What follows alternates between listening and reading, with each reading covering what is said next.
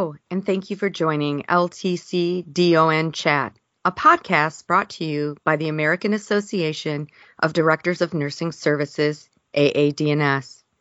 I'm your host, Amy Stewart, Vice President of Education and Certification Strategy for AAPACN, and we are here today to talk about a few things that a seasoned director of nursing knows today, but wishes she knew way back when she first started. So I'm here today with Betsy Hardy, Director of Nursing at Julia Temple Healthcare Center in Englewood, Colorado. Betsy has graciously taken the time from her busy day to share her thoughts on this topic. Welcome, Betsy. Thank you. Let's get started. Can you share with our audience how long you have been working in long term care and how long you've been a director of nursing? I have been in long term care for 11 years, and out of those 11 years, I have been a director of nursing for nine. The two years that I first started in long term care, I started off as an SDC. I ended up taking over the role of human resources in one building. I became an MDS coordinator and the ADON before I took on the role of director of nursing. Wow, that's great. Nine years. My goodness. What makes that role of the DON job, what makes it so rewarding for you? You know, it's an incredibly hard job on a daily basis, and it's so fluid and changing that it's awful hard to ever get bored because you never have the same day. And I think you get to see the results of the effort that you put into it. And I think that's where I love the staff. I love seeing them grow. I love the educational piece that gets to go along with the director of nursing. And I think, you know, getting to see that whole picture of things when they come together and you have a working team and you understand the regulations and you can make it through surveys as that good team that's the reward that I get by being a DON. And I, again, I really do love the staff and the nurses and the residents. So that also makes it very rewarding. Oh, that's great. I can remember being a DON as well. And I agree with you wholeheartedly. Bringing a team together, building a team up, and then watching how that great team can work to make the resident outcomes so much better. It's why I did it as well.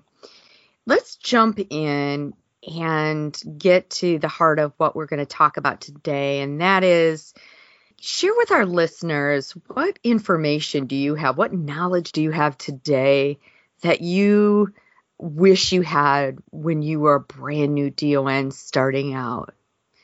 You know, when I was a brand new DON starting out, I thought I had to do everything myself. Mm-hmm. You know, if people offered help, I always felt like, no, you know, I need to learn. I need to learn how to do it, and I, I need to do it myself. And I also had this understanding that things had to happen very fast. So, you know, instead of giving things time to move through the system appropriately, I probably rushed a few things and, and again, probably rushed staff faster into making changes than they were fully educated or prepared for. So I slowly learned that the more eyes that you can put on something, the more help you can get, that you don't have to reinvent the wheel for every single thing out there. People have done this for a while, and the more resources that you can access, and I think that's what I didn't know or didn't understand was the resources that are truly out there to help you because sometimes you feel so alone as a DON and I think that's you know where I just really didn't know where to go looking. I didn't know that it was okay to have people come in and help and even if you know they found something wrong, it wasn't a reflection of you not doing your job that it was okay to have them come in and put eyes and together you guys fix those solutions rather than trying to take it on myself and make it happen fast. I love that because when I was a new DON, I really struggled with delegation. And so I want to touch on two things that you just said. Number one is delegating. Can you share with our listeners how you got over that? Because I always found that it's really difficult to delegate when you're thinking, oh, I have to do this and I have to do that. And I'll just do it myself. How do you get over that and actually delegate tasks to other people? You know, A lot of good leadership training, I think, is the answer to that, Amy.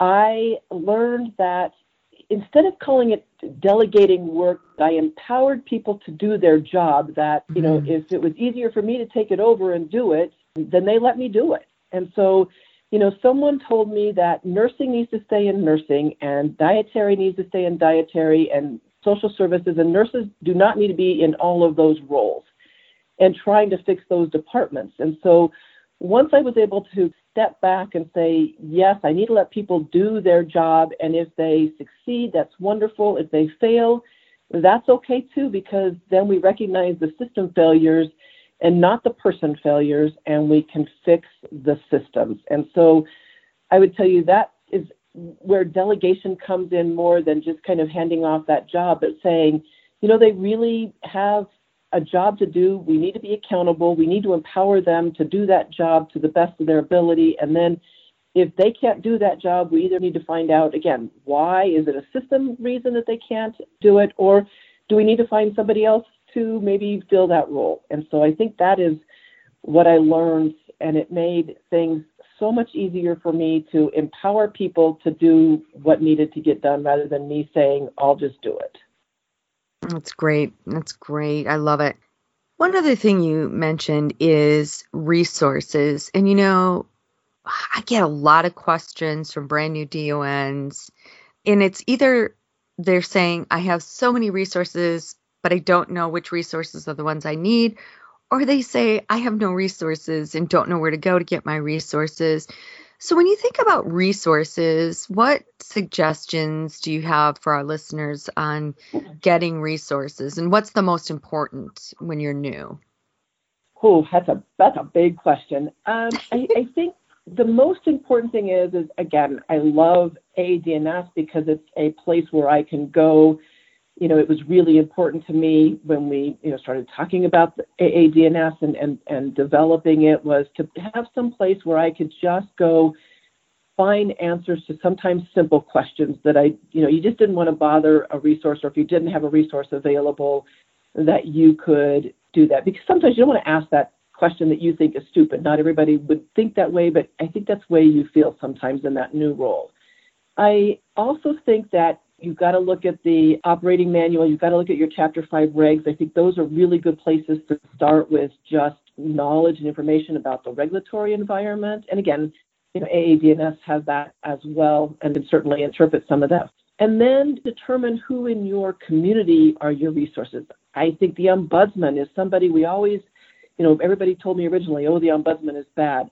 The ombudsman has a lot of really good resources and information that they will work with you. I even think your state surveyors, you know, if you have questions, there's a number to call and get those answers. So I think it's just learning that it's okay to reach out to people and say, I don't know. And I think that was something I struggled with too. I didn't want to say I didn't know because I thought, oh, that means the surveyors are going to come in and they're going to tag me.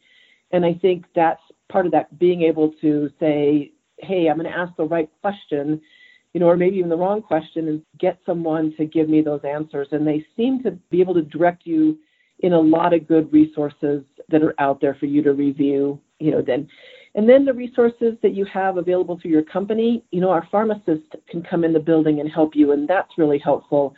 If you have any clinical resources, if you can do mock surveys, if you can do have them put eyes on any system that they can take a look at that you don't have the ability to do right away. Again, I just learned that the more people looking, the better it is for you.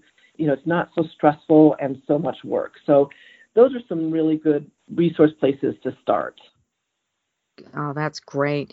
I agree. I tell people, you know, have some working knowledge of how to find information in the state operations manual, Appendix PP, and this other thing I mentioned to them is to do some networking and find a DON or another nurse leader that they can go to when things get tough because your family's never going to really understand what it's like, but another DON will.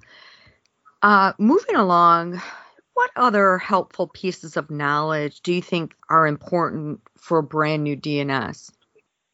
You know, I think some of important information that I would love to pass on again is that everything doesn't need to be done in a very quick time frame. I have moved to the saying of six months. Like in six months, if I move and we improve one system, then it's been a success. And then we move to the next one. Or sometimes when you get to see that, you know, you have crisis and then you can move to where that crisis is no longer a crisis and then you find the next one and you deal with that. And you just do it slowly and patiently. You put all of the pieces together and educate.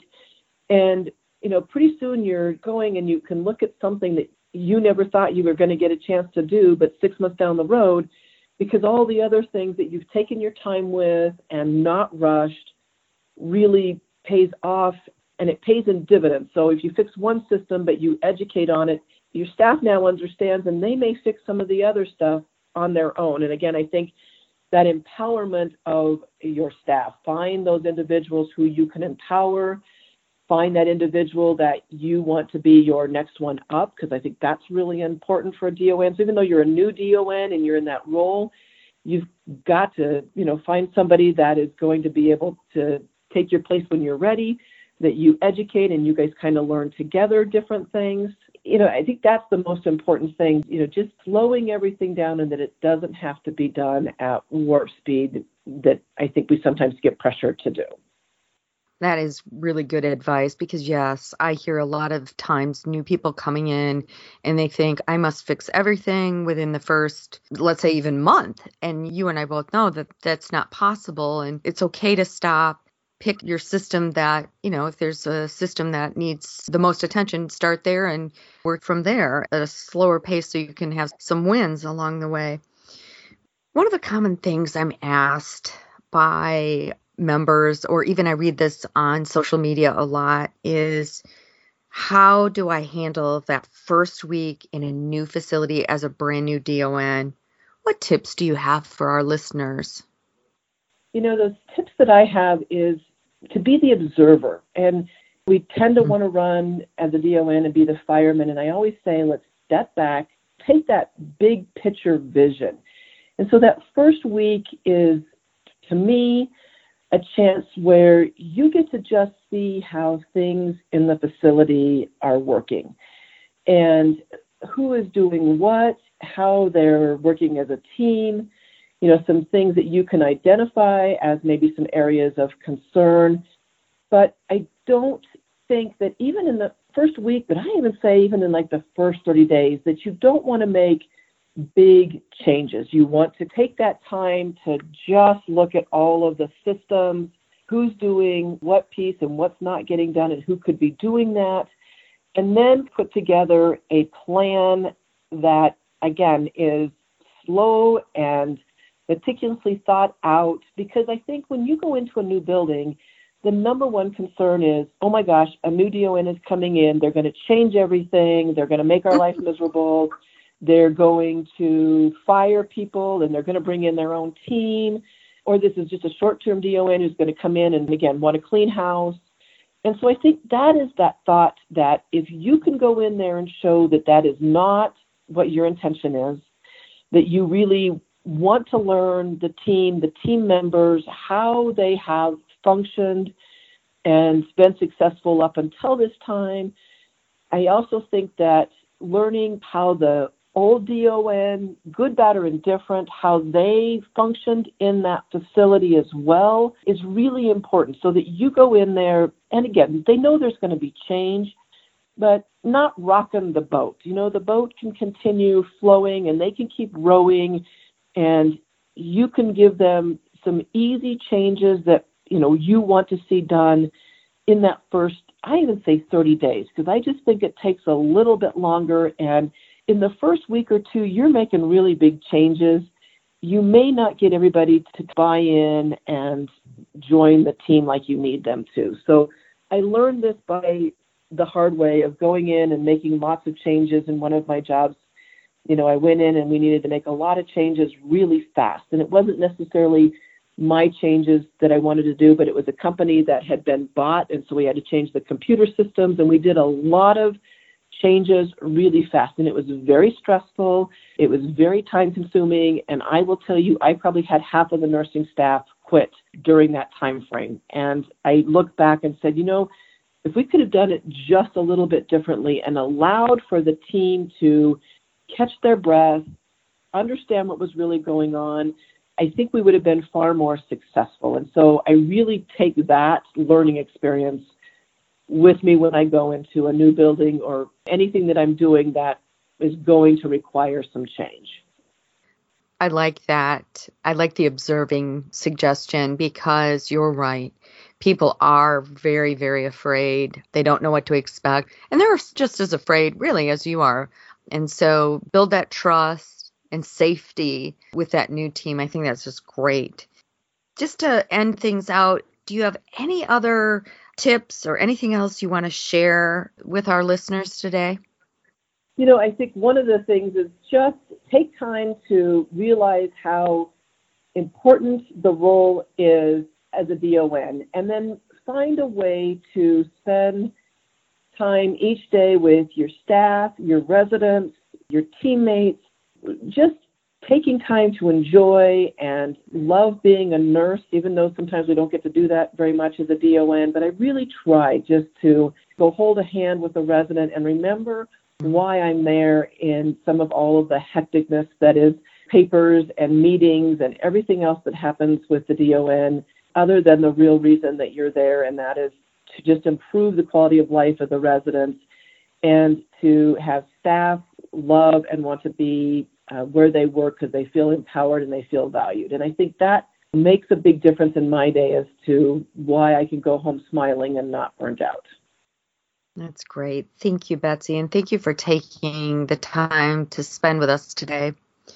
Listeners, thank you for joining us today. For more resources and tools for nurse leaders, please visit our website at www.aadns-ltc.org.